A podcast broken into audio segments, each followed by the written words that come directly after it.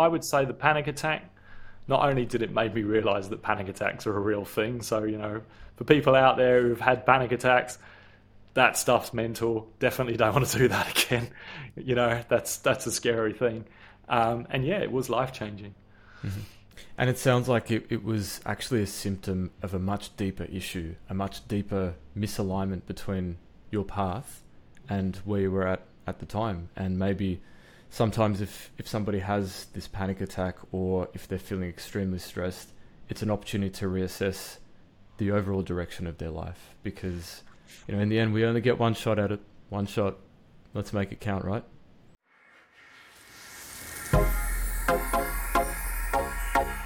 Hey everyone, Daniel Topor here, and welcome to the Dancing with Doubt podcast, where we go deep into how leaders have overcome adversity to unleash their success and delve into the why. Why are we really here on this big, beautiful earth? Get ready for an enlightening episode as I introduce my next guest, Lloyd Thompson. Lloyd's journey is a testament to the power of transformation. Coming from a working class background in the UK, Lloyd's life took a profound turn when a panic attack forced him to reevaluate his path. This life altering moment prompted him to bid farewell to the corporate grind and set out on the entrepreneurial adventure of a lifetime.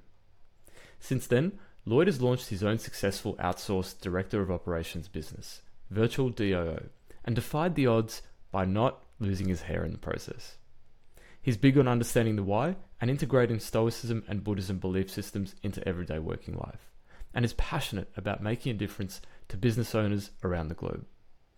In this episode, we cover topics such as taking the plunge from the corporate world into entrepreneurship, the importance of finding your tribe in the business world, navigating big decisions with the head, heart, and gut, and values based decision making. Looking forward to being inspired and entertained with Lloyd. So, whether you're tuning in from your bedroom or the boardroom, it's great to have you here. Episode 11, let's go. Lloyd, welcome to the show. Great to get together again. Honor to be here. Thanks so much for having me. Yeah, yeah, it's been a, been amazing to connect. I mean, we've been uh, we've been in contact since the start of the year, and have been uh, marinating on some good questions that I wanted to ask you. So, welcome to the spotlight. Look, looking forward to sharing and talking about it. Lloyd, it's quite remarkable that you've not only excelled in the world of entrepreneurship, but managed to keep your hair intact.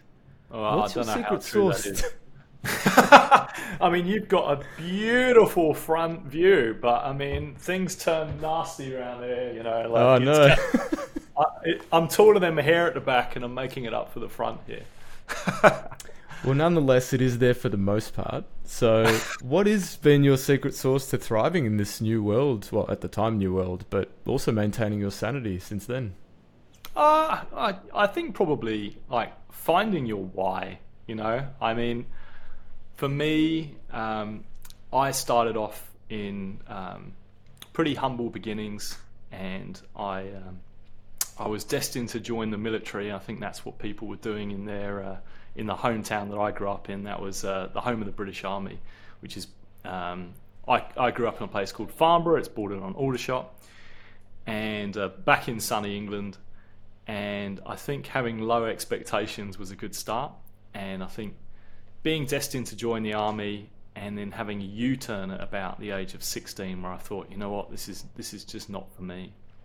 And I think seeing that lots of people around me were being prepared to go to war and I was totally in it for the wrong reasons. Like I was in it for I like going camping, uh, you know, I like doing map and compass exercises, and um, I I basically um, just it was like kind of scouts with guns, and I really enjoyed that activity.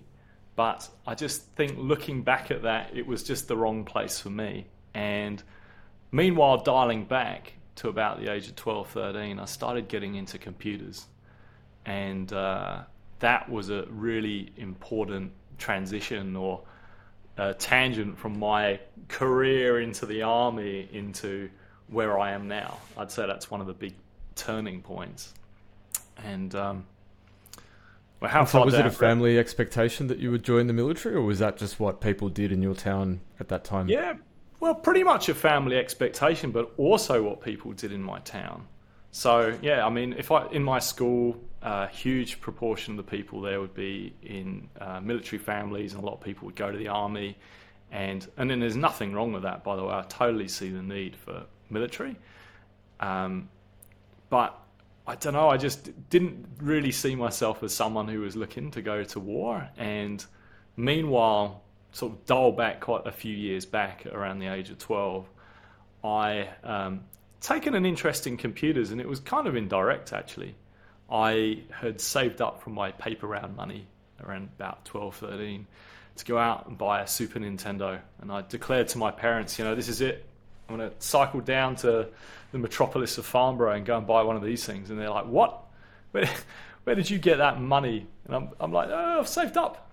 And um, so basically, they did something outrageous and decided to go halves with me on a family computer, which is definitely not what I wanted. I wanted a Super Nintendo. And so we got a family computer, and this thing, uh, and they clearly don't make this type of thing anymore. It's it was a built-in. It had a a PC on one side, and it shared the monitor with a Sega Mega Drive, so another like a games console. So I was I was this was a kind of reasonable compromise. It wasn't the Super Nintendo I was after, and so I got. We're talking into, about the '90s here, aren't we?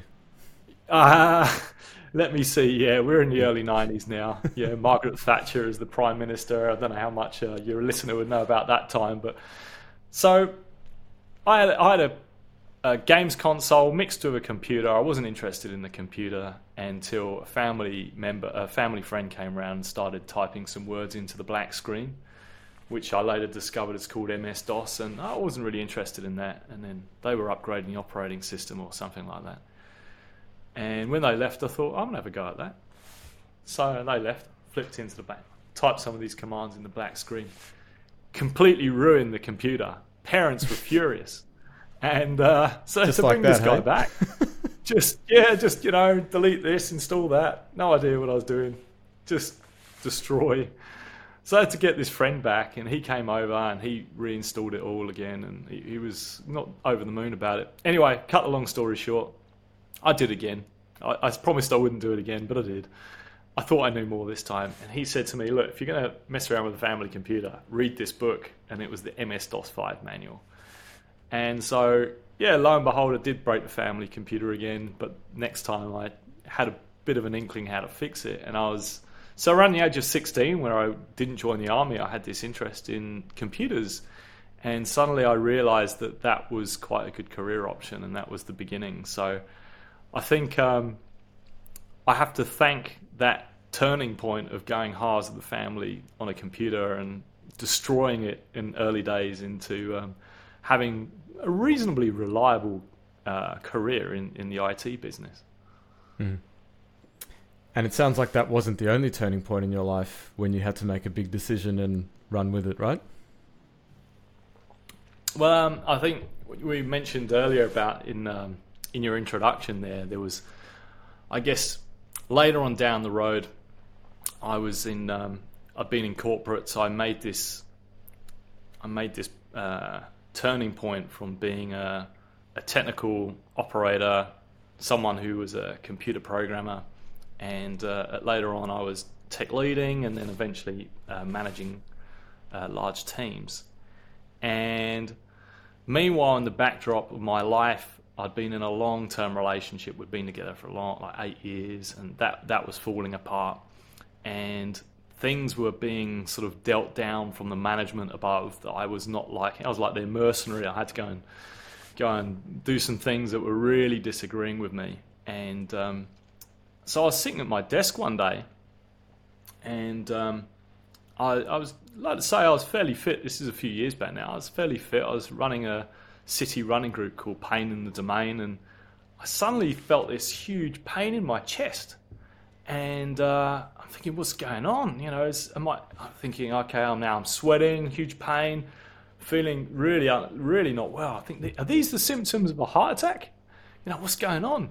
And um, and there was no one on my side of the floor either. And so I messaged one of my trusted team members to just come over it's like, hey, can you come over for an update on a project or something? So he comes over to my desk, and I'm like, inclined back in my seat, just going, "All right, mate, how's it going?" And he's thinking, "You're not looking so well." And uh, I'd been asking him to give me some update on a project or something, and then he said, "Lloyd, are you okay?" And I was like, uh, "Actually, I'm not feeling great. I'd just like you to hang around for a few minutes." Anyway, I recovered from this, whatever it was, and I went to see a cardiologist because I was sure there was something wrong with my heart. And he wired me all up and went running, and and uh, he said, "No, your heart's fine, mate. It's, you know." I said, "Well, what the hell was that?" And he said, "Have you got a stressful job?" And I went, "Yeah, but yeah, I'm kind of fine." And he's like, "I reckon you had a panic attack." And I thought, "What? Panic attack?" I got to say, before that point, I must admit, I didn't think they were a real thing. Like, I just thought it was something that, you know, actors or people who were being dramatic said, "Oh, I'm having a panic attack." You know, I just did not even think it was Yeah, a real yeah. thing. Like, Kind of like our Tony Soprano. If you if you've seen The Sopranos, um, you know initially he's dismissing the panic attack, and and all of a sudden he comes to the realization that this is not only real, but it's a serious problem. Like this is we're not stuffing around here.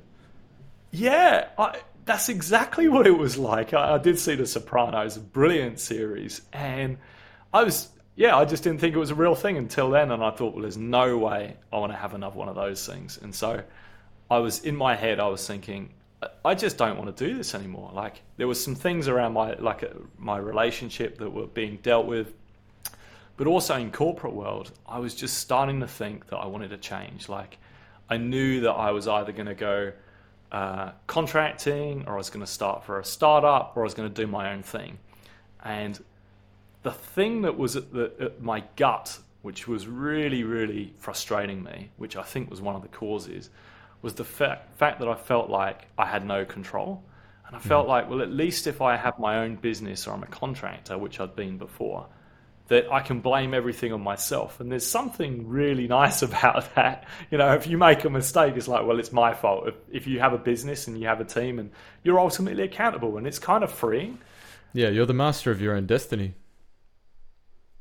Yeah, I mean, look, I'm not going to paint it through rose tinted glasses. You have plenty of hurdles as a business owner, but you uh, you're ultimately accountable for whatever you do. And I haven't had another one since. You know, it was just so freeing to go off and do my own thing. So it didn't happen immediately after. Like I didn't leave my job immediately after, but it, that was the point where I, the seed was planted in my mind, where I thought, no, this is not what I want to do anymore, and um, because I've been working in corporations since I was 17. Like even um, before university, I'd got some work at the likes of say Dell, and then through university, I worked for IBM, and then other big corporates along the way. And I'm very grateful to those businesses for setting me up, and um, you know being able to buy property and stuff like that. But it's a huge demand on your time. And so I just got to a point where I thought, well, you know what? I want time and location flexibility. That's what I want to do. And if it means in the beginning that there's going to be some kind of financial trade off, then so be it. And um, fortunately, in the beginning, the trade off wasn't so bad. And um, yeah, now now it's um, it's in a pretty pretty reasonable place. And thanks to, thanks to a panic attack. Yeah, definitely. Fantastic. Well, thanks for sharing that, Lloyd. That's yeah, that's a really interesting story. I guess th- there's a good lesson that I picked up from there, and you mentioned that you have to listen to your gut. And you know, I'm I'm in the corporate world at the moment. I have been for the past fifteen or so years. So I've tread a path, you know, in some respects maybe similar to to, to yours before you um before you went off on your entrepreneurial adventure. And I've noticed that we don't generally listen to our gut. So we might be Mm. aware that there's feelings in there. We might be aware that maybe something's not right, maybe we're not fully aligned, but the head tends to take over anything that the heart or the gut Mm. says. And you can Mm. suppress that feeling for a period of time. Some people suppress it forever. Some people may not get that feeling. Obviously, we're all different. But something within you knew that this was not your path. Is that a fair statement? Yeah, you know, and I love what you said there uh, about your head and your gut because I can't remember who said this, but someone said for you to know if you really want to do something, you've got to ask yourself the, the questions to three parts. You've got to ask your head, you've got to ask your heart, and you've got to ask your Mhm. gut. And if all three of those things are aligned, then you know it's the right dir- the right decision. And I think for me, I was, and I have been very much ruled by logic, my head, and and so my logic will be saying we should go this way. You're in a good job. This is a good position. You know, this is a safe direction to go. Uh, there's security. There's structure. Why wouldn't we stay on this path? Yeah, it is very logical. It's like, and and security is something I think people are motivated by different things. And actually, when I hire people, and I work with other businesses. I find out what's important to them. And so for me, security is really important to me. Some people are much more motivated by the abundance of uh, wealth. For me, it's flexibility and security. I think partly because I had humble beginnings. And so that's why I, you know, not having a financial fallback, it's like security is everything. So, yeah, I think when you look at things, listening to your heart and your head and your gut, you're able to get clarity on where you want to go. Mm-hmm. Do you find that these sort of conversations that we're happening now about the head, the heart, the gut, you know, do you find that they tend to be a little bit more uncommon in the corporate world, say, compared to with other business owners that have been on a profound journey? I like that question. Um, I feel like in corporate world, maybe, and I can think of plenty of exceptions, by the way, but I think sometimes you're prevented from being your true self. Whereas, you know, I feel like with my biz- with my business, I am very open about my values and my experiences with people. And they either like it and they're on the same wavelength as me or they're not. And I'm okay to not work with people who are not in the same line of values. So I feel like in the entrepreneurial world, people are a lot more open and sharing about how they feel, what their values are, the kind of clients they want to work with, what their vision is. And in corporate world, a little bit less so because I feel like in corporate world, you've got the overarching vision and direction of the business, and you've got to stay pretty much within that framework. And there can be a lot of freedom between those guidelines. But I think in the entrepreneurial world, you you really choose your own direction as much as you like. That said, it's a double edged sword. Like, it can also be a bit of a lonely sport in the sense that while you're there for your team and you can help them drive and coach them through their challenges, when you're the person like driving the steering the ship, when you're not sure what you're going to do next, like what's the appropriate thing, mm. you've got no one else to turn to unless you find yourself in a community. And so that's definitely something that I really recommend to business owners and pretty much all of the well, all the business owners I know are in some kind of business community, networking, and have mentors. And in that way, you, you, uh, this morning I had a coaching call, you know, and we share all our different challenges in the coaching call with our mentor, and um, talk openly about how we're going to solve different problems. So mm-hmm. I feel like it is a little bit more open in entrepreneurial world. Yeah, because you can't do it alone, right? You're not born with these skills. You're not born out of the womb with the skills to run a business, to how to undertake a marketing campaign, how to attract clients. These sort of skills need to be acquired. Oh, you've nailed it. I yeah, mean... in in the past, you know, when we were part of tribes, we would learn from our elders. So you know, the village would raise a child, and you'd get knowledge from your elders who would pass it on, and the continuity of knowledge would, would continue. You know, the the latest example of that is the the Aboriginal cultures here in Australia, where they were continuous for 60 plus thousand years. And that's with no written prose. So it was all oral history that was being transferred. So I know it's an extreme example, but I think it, it, it can actually apply to a modern day scenario. Yeah, passing down through stories and experiences. Uh, for me, like, yeah, starting my business, it's happened a lot. I've moved a lot quicker because I've had a mentor and a community and there's, as you just said, actually, sales and marketing. You know, I wasn't doing any of that in corporate world or setting up a business structure. Uh, you know, what's a sensible structure to set up a PTY limited and all of the accounting and finance around that. Sure, I know how to budget for a team, but do I know about all of the entity setup? So going through. You're too busy breaking your parents' computers. That's yeah, and I knew how to do programming and running teams, but sales and marketing, so many different things I didn't know and I'm always learning, like always learning about how to improve our service and our offer and sales and marketing and so on. And so I think if you are persistent and you stay long enough, you might you might get there. But what's that African proverb? If you want to go if you want to go fast, go alone. If you want to go far, go together. I totally buy Mm. into that. You know, that like that that. really makes sense. And I've seen that a lot in my travels as well. Like I um, I, I drove a car in 2008 from London to Mongolia and grew a beard bigger than this. And uh, Wow. and there was no way you'd be able to make your way through all of these different countries and figure out where you're going to stay and get food and water every night without the help of the community and everyday people. So that that metaphor finds that that chat that um, problem and that solution finds its way not just through everyday life but also into business.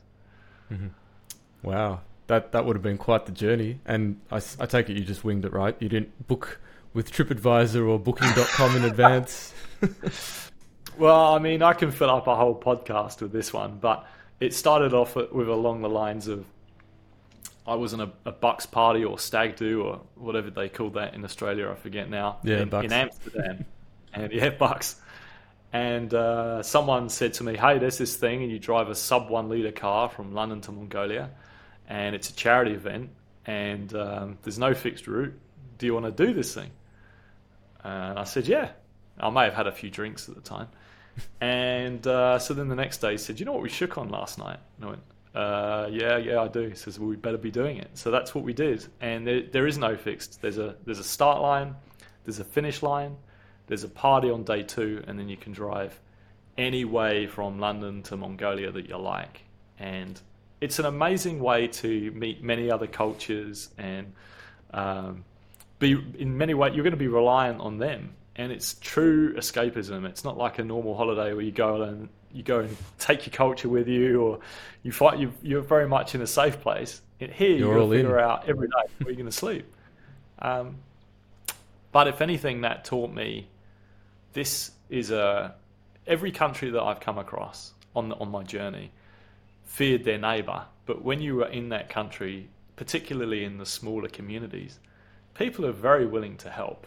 You know, it's not the you, you see so much negative stuff on the news about good country and bad country, but actually in those inside of those countries, there are always good people. You know, groups and country uh, groups and countries will have agendas, but actually, you know, the people the people living there in the cities, um, always really really willing to help.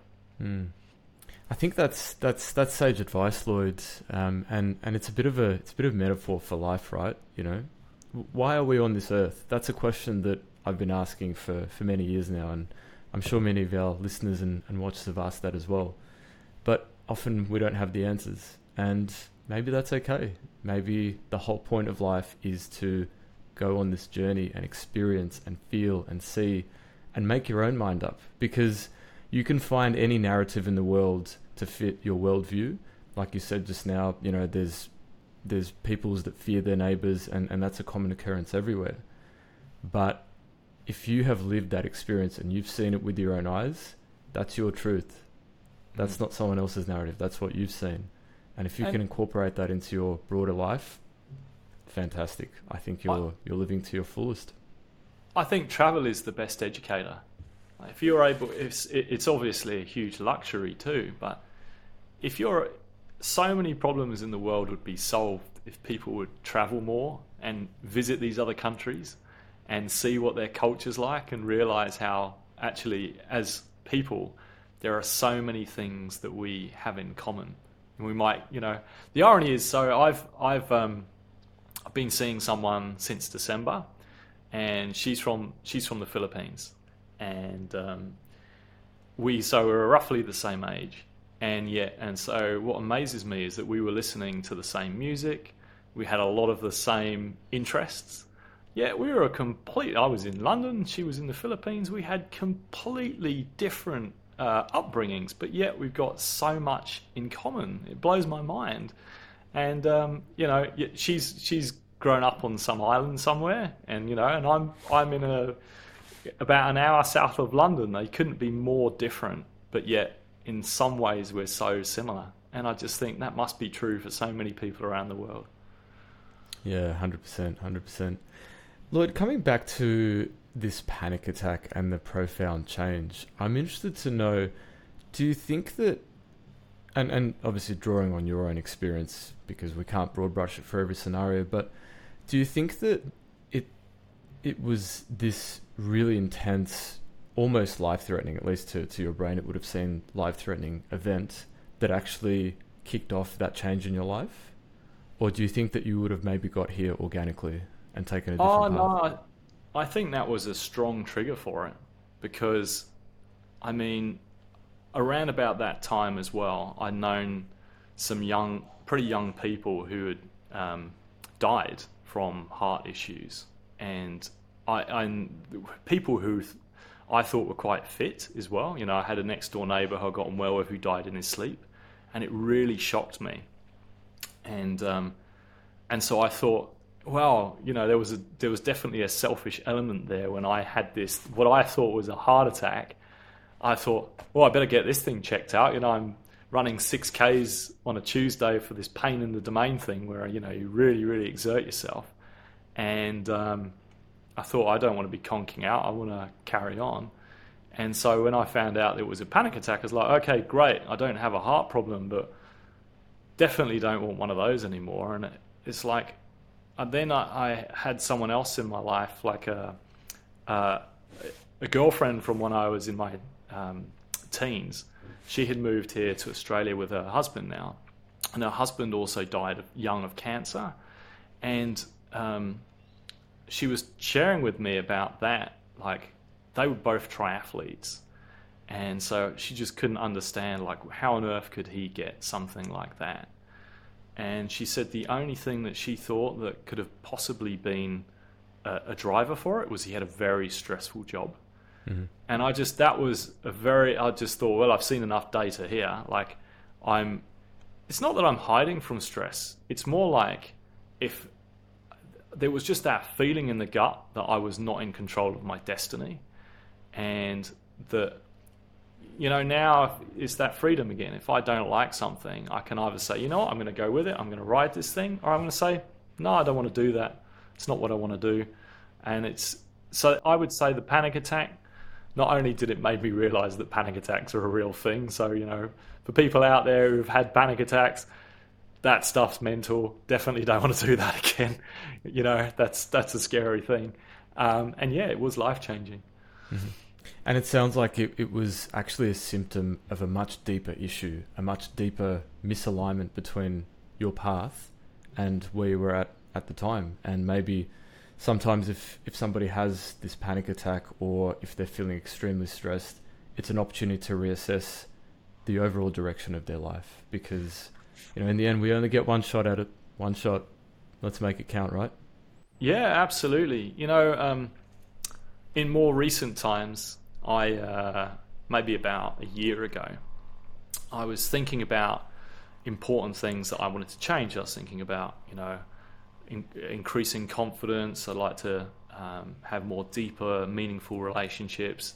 I want to um, improve or lessen anxiety about things, even as a business owner. I want to have a more positive mindset. So I had all of these things that I was meditating on.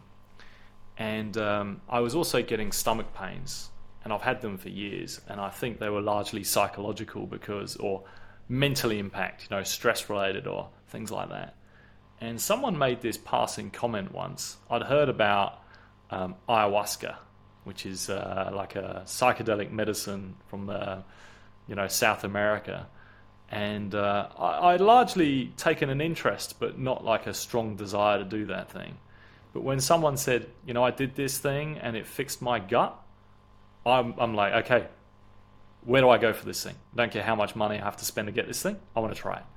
So I went there. Now, what this is all about, many people go and do this, and it's not like a, a party drug. It's definitely not that.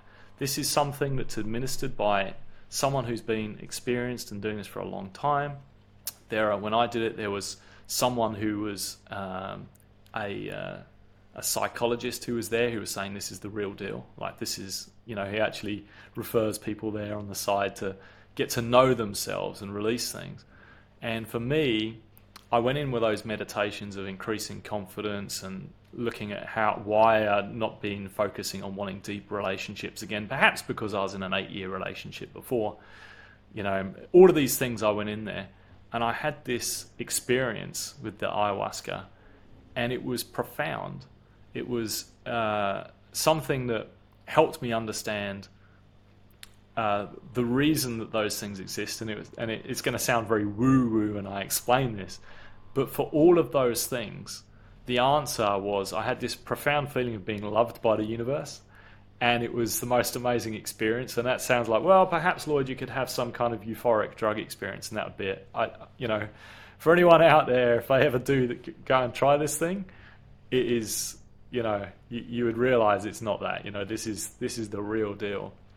And I I just felt this profound feeling, and it felt like it was the answer to all of those things. You know, really like wear your heart on your sleeve, go all in, be confident, just be be all um, the the, the lo- bit, that feeling of being loved was everything that was an answer to all of those questions, and also as a part of that experience, I felt like what it was to die, which sounds crazy, mm. I know, but I was okay with it. So it's made me when I've read more into this, I understand why some people who are who are going to die, who have a terminal illness, look to go and uh, seek things like psychedelic treatment, which is becoming more and more recognized in Australia. And so I did this thing. And so someone as an outside observer say, well, okay, Lloyd went off and had a psychedelic and he felt great and that was that. Uh, I'm sure a drug would do that. But here's the tangible thing. My stomach cramps, just like that, like almost gone, you know, just that is a tangible, measurable thing, undeniable, right? So that was when we're talking about why and things like that. That experience is something I would encourage people to think if they want to know themselves and help understand their why and the things that drive them, then um, that's that's something to consider. Yeah, wow. I can really relate. Um, eight years ago, I actually went to South America and I spent three weeks in the Amazon rainforest. Wow. With um, with a couple of shamans and a group of people, and yeah, we ended up having five ayahuasca ceremonies over wow, the course okay. of three weeks. wow. Um, and look, you know, probably similar to, to yourself, I had my reasons for, for going there and, and doing that.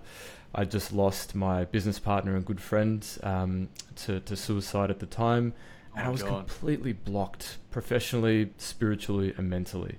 So I was at the stage of my life where I just, I, I, I was hurting, but I also didn't really know what my direction should be, and that that that caused you know me to seek these answers. And yeah like I, I consider myself pretty fortunate because I've had a, a, a, very good upbringing lots of love not a lot of resources but lots and lots of love um, and, and lots of opportunities. But some of the people that were on that retreat with me had had the most horrific lives you can imagine and this was for them their absolute last straw. If this didn't help them overcome their demons, and some of them were physical and some of them were mental, then they openly said it because we, we did group therapy that this was it for them. This was their last straw.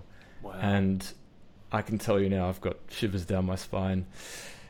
the changes that this medicine can induce, both physical and also mental and spiritual, is just it, it's indescribable. And you're right, it's not a drug. It, yeah. This is not a drug. This is a medicine that has been used for thousands and thousands of years by the Mesoamerican cultures from South America through to North America. And just because Western medicine is new to understanding this and unlocking what it does, doesn't mean that it cannot have impact. You know, you're, you're a walking example of, of how it could change a physical issue.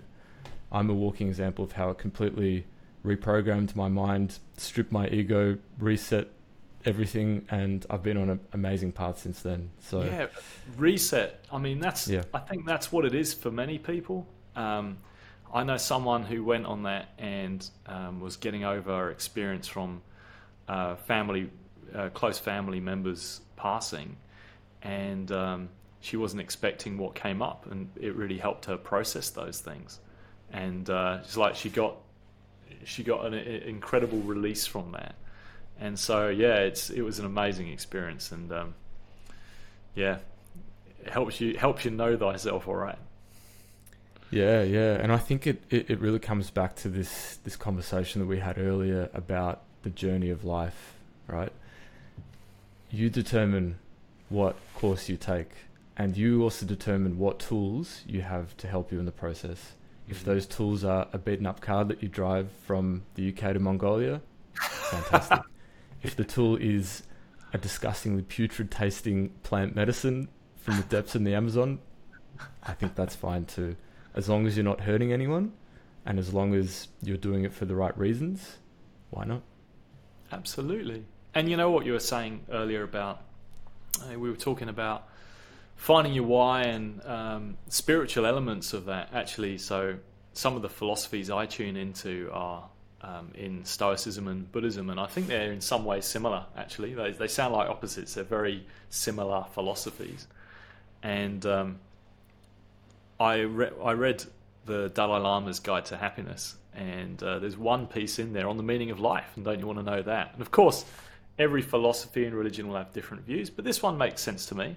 And it's very simple for him. He just says um, the purpose of life is to help others, and if you can't help them, don't harm them. And whether someone believes that to be true or not, from the purpose of happiness, it's like it's very rewarding to help somebody. It might not seem so like in the moment, like you're going to go and do someone a favor, but for me, uh, in in my business, for example, I've really enjoyed helping people out because there's a pain that I had in that I'd been working long hours in companies and so forth, and I wanted more time and location flexibility. And so now that's come out in my way. I'm helping people get more time because it was my pain that I wanted to, you know, I wanted to get more time. And so that's that's come out, and I think a part of that is from a philosophical why right there. It's so important to be asking these questions and, and to ask them often as well, I think, because your why could actually change. I, you're not the same person as you were a year ago, five years ago, ten years ago. I'm not either. And it's okay for your why to change, particularly as we get maybe older and hopefully more wiser. yeah, definitely.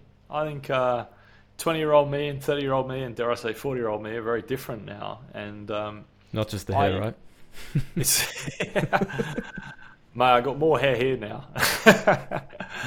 um, I think every every twelve weeks, ninety days is uh, something that many businesses do. They have, you know, they, they look at their goals. I do the same. I look at my goals in my business, but I also evaluate where I am on my why. Like, is this working for me on my why? Is this giving me that time that I want?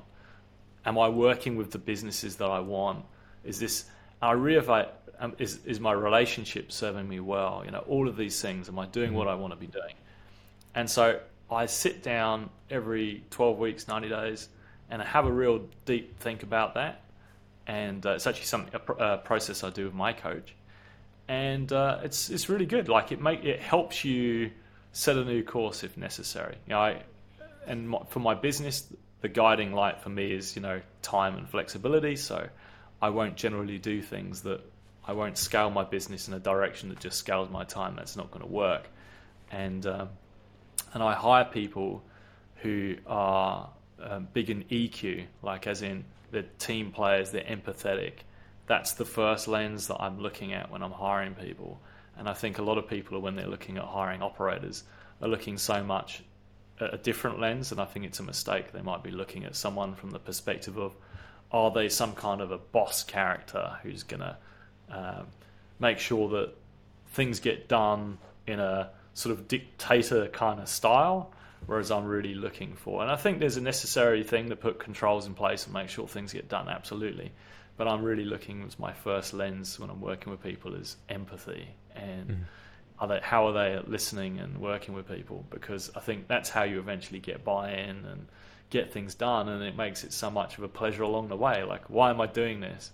And the values I've installed in my business are all related to these whys and heart and humor is one of them. And so it's one of my first things that I look at when I'm when I'm hiring someone. I think, is this person are they are they someone who is going to be open, put their heart in their sleeve, have humor, um, be an open card, and talk candidly with the, their um, our clients like they're a dear friend. That's one of the first lenses I look through, and I'm, t- I'm I know I'm talking a lot about business here, but this is really important to me in life. You know, I, if I feel like I'm on the right track if I'm able to talk with my team and talk with my businesses that I'm working with like they're a dear friend. You know, it just makes a huge difference to how I work and how I live.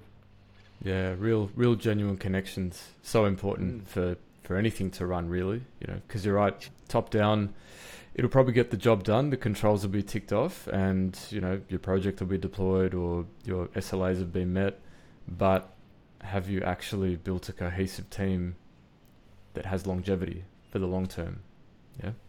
Are you creating a Yeah. nice workspace for people that want to come back and actually help invest into the company and and improve things? I think these are some Yeah. questions that that a lot of us in leadership positions have grappled with, um, and and there can be there can be two sides to to a person. Like sometimes you just have days when you are top down, but I think if you come back to your why and what's really important, then you should be quite successful as a leader, right? Well, I think a lot of people just it, it takes time to move into that position. I mean, I started out as a techie, I was a programmer, and the next thing I was leading technical projects, and then the next thing I was starting to manage people, and so I was really looking at it from the perspective of is stuff getting on done on time? Is there feedback loops? Are there controls and things like that? Kind of like a project manager, I guess. But then eventually moving into the more soft skills side of things, like are the people okay? Are they going in the direction they want? Are they doing?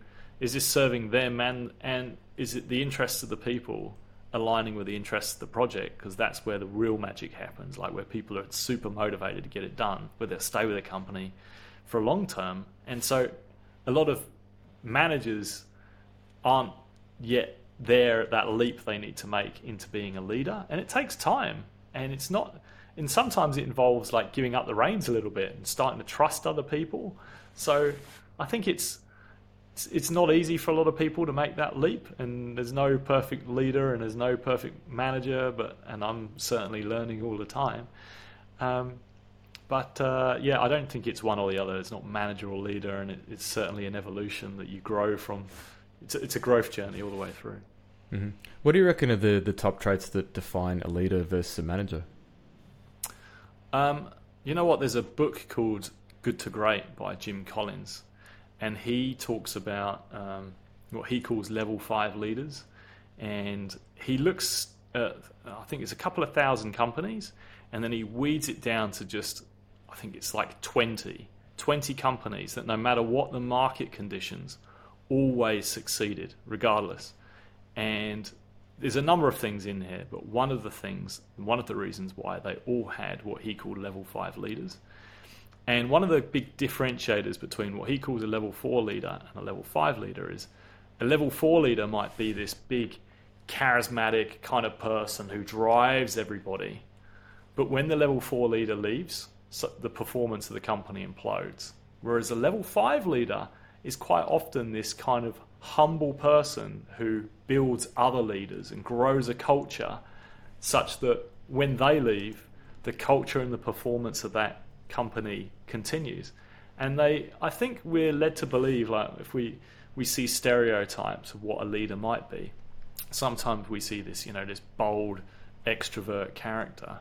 But actually, the, a lot of the level five leaders are more of these kind of humble, behind the scenes kind of characters who are slowly building things up. Uh, so humility is a huge part of it, and Mm. culture, and, inst- and installing other leaders. And so, quite often, actually, not so egocentric. Yeah, and you know, as we talked about before, there's a, a really good way of destroying that ego if you don't want to do it. Lloyd, I'm interested to know. You, you've mentioned quite a few um, really, really important skill sets. What do you actually do at the moment? So, you know, as a fractional director of operations, what what does that actually mean? Yeah, sure. Thanks for asking. Um, so we help busy online businesses with teams of typically 10 to 30 um, get out of their, we help the business owners get out of their day to day operations. So typically, the type of businesses I'm working with are uh, marketing agencies, e commerce businesses where they're selling some kind of product online, and they might have these fairly large teams, but they're not at the scale yet where they've looked at hiring the likes of, say, a COO, or as I call it, a, a director of operations. And so we come in on like a, a month to month basis so they can get access to a team member, like an outsourced general manager, if you like, who can come in, help run the team, and get that business owner out of the day to day running. Because generally, you find in a business, there's two, at a big company, there's two kind of characters that will help run a scalable business. There's the visionary or CEO typically who's coming up with the big ideas, the strategy, the relationships, um, sales. And then you have that COO, and that's what we're putting in, or director of operations, who's looking at leading the team, overseeing the projects and operations, and driving process improvement. So basically, what I'm doing is I'm providing a business with an operator, and that operator's there on a month to month basis to get get things running like a well oiled machine. And ultimately, it sounds like an odd goal. We're going to make ourselves redundant. So we want to build the team in such the way that all the reds on their dashboards are green, the team are, are, are autonomous, things are running smoothly. And if they eventually scale to a point where they've got a larger team and they want to hire a full timer, or there's someone in their team that sees what they're doing and they want to replace, we just hand over the reins and let them go. And why? What's in it for us? My business basically runs on referrals. I've done very little marketing. In fact, it's a growth area for me. Is I'm constantly putting out education-based content, but I haven't done things like paid ads yet, which I'll probably eventually do. But what's in it for me is do a good job, get a referral from the client, and move on to the next one. So mm-hmm. it's a it's a fairly unique business. I haven't seen others doing this in Australia, and it, it started off as me, like I was the director of operations. I was the person running a, a large e-commerce business, and then uh, openly fractional, meaning they only have access to me part time. And then when I got a second client, that was cool. I was running two clients, making quite a lot of money at this point. I'm getting paid twice. They know they've not got me full time. And at three, I was completely maxed out. Uh, that was enough. Uh, great times. And when I got referred a fourth client, super duper, there's no way I was going to handle that myself. So that's when I started hiring. And so effectively, the way my business has evolved now, it's, it's more of an agency. So I hire a director of operations. I've got a team of director of operations actually located in the US, where most of my business is. Mm-hmm. And I'm looking for a match between the business owner, their culture, and um, and the appropriate director of operations from my team. Because an early mistake I made was I naturally assumed that if I'm hiring for me, then that will be a great fit for the client. But now I have to look through two lenses.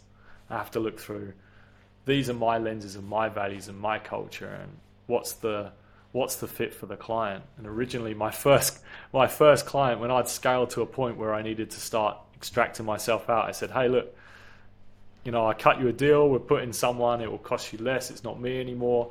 Um, and I put in someone who was just completely different. Like, as in, this person, big mistake up here, this person was great for another client where he was more consultancy and soft focus, and that other business had very sort of a warm environment, likes to really slowly consider things and what they're going to do.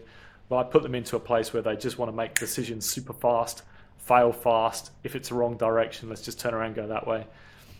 So it's a bit like dating in the sense of it's a bit like matching up the client with the director of operations that's going to work and then and then I support the director of operations in there so yep. they're going to be I'm typically hiring someone who I think is going to be uh, skill wise who I think's stronger than me actually but what they get from me is they get a sounding board because I've been doing this they get a sounding board they can bounce ideas off like hey I've got this people situation between Fred and Jane emerging. I'm not quite sure how to handle it. What do you think, Lloyd? Or they think I'm going to do this, and I'll give them my two cents, and they ultimately, you know, run it as they are. Mm-hmm. So, yeah, that's how I've evolved my business. Yeah, interesting. And it sounds like part art, part science. And I can see the EQ quotient coming in a lot because you mentioned EQ before and how important of a value that is to you what you're talking about is actually a really strong manifestation of it because it's not enough to just see a CV and go, yep, should be right. You actually have to see how the personalities interplay and how it's yeah. all going to fit together and how it's all going to gel, right? I mean, what I've one of the beauties of um, in the beginning, I was hiring people who were referred to me. Like that's a that's the best way because you're not going out cold. You've been referred someone. Um, I'd asked I sort of asked around in my network in the beginning, and now people have heard of me a bit more, and so people will go, "Oh, Lloyd Lloyd's always interested in finding people," and then I've got uh, people kind of ready uh, who I have long running conversations with.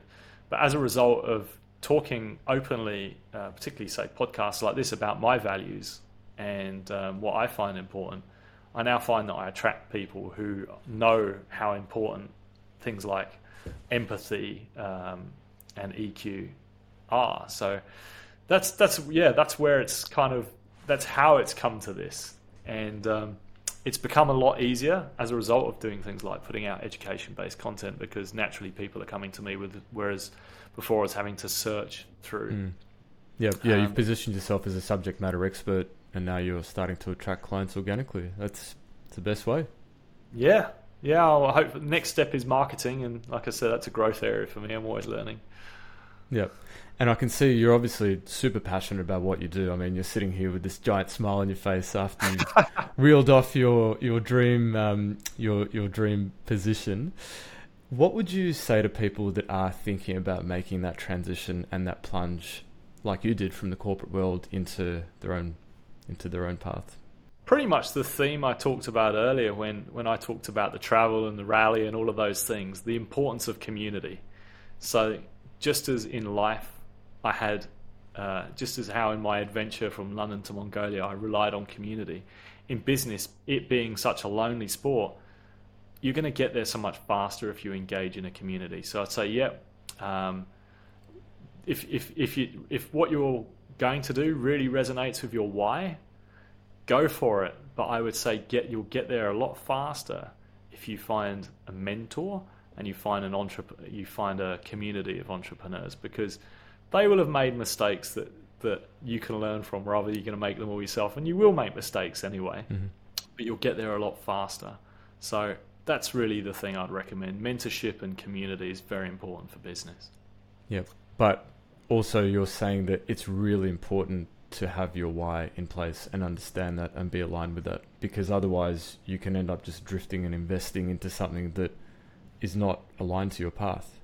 Yeah, quite right. Um, I mean, knowing your why and like my why comes out in my core values, and I think with other, quite often when I go into a business, I might see that they've got core values that haven't been looked at for a long time or they don't exist or they've got 10 and 10's too many. Like really you need three to five and the business owner knows them and really believes in them and really walks the walk.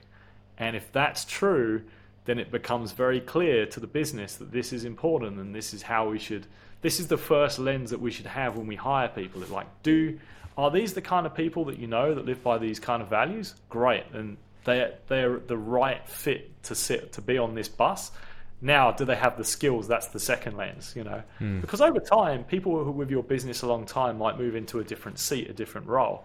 But the thing that is an absolute must have from the very get go is are they resonating with your values and your why? And if they're not. If they are, then if you're hungry, you'll get those skills, you'll learn them. It, you know, it's, it's amazing yeah. what we're capable of when we truly embark on something. So, yeah, and, and the advice. flip side is unfortunately true as well. Like if you do this exercise of you look through your business and you list out who really adheres to your why and who doesn't, you know pretty clearly like who belongs on the bus and who doesn't in the long term. Like you know, it's it's important, and it's quite when I show this exercise to business owners and say, hey, look. You know, you've got your values. Is this really, really important to you? Now have a look at your people in your business and talk to them about your values. Make sure they know. Make sure that when they do something that is exemplary, call it out openly and say, "Hey, look, this is a real." Uh, you know, for me, it's I've got um, "We are artists" is one of my core values, and I think it's to show that we are proud of our work and we own it. And so, if I see someone who's just created something new and innovative and they're proud of it, I just like call it out as much as I can. And the flip side is true as well. Like if someone's not resonating with your why, then you need to have those conversations and say, hey, look, this maybe we're not on the same page long term. Like I really want you to buy into this vision. And if you yeah. buy, if you have your why clear cut and you hire people that really align with you, then things will go a lot easier. Awesome, awesome. So what's next for you, Lloyd? Where's uh, where are you headed at the moment?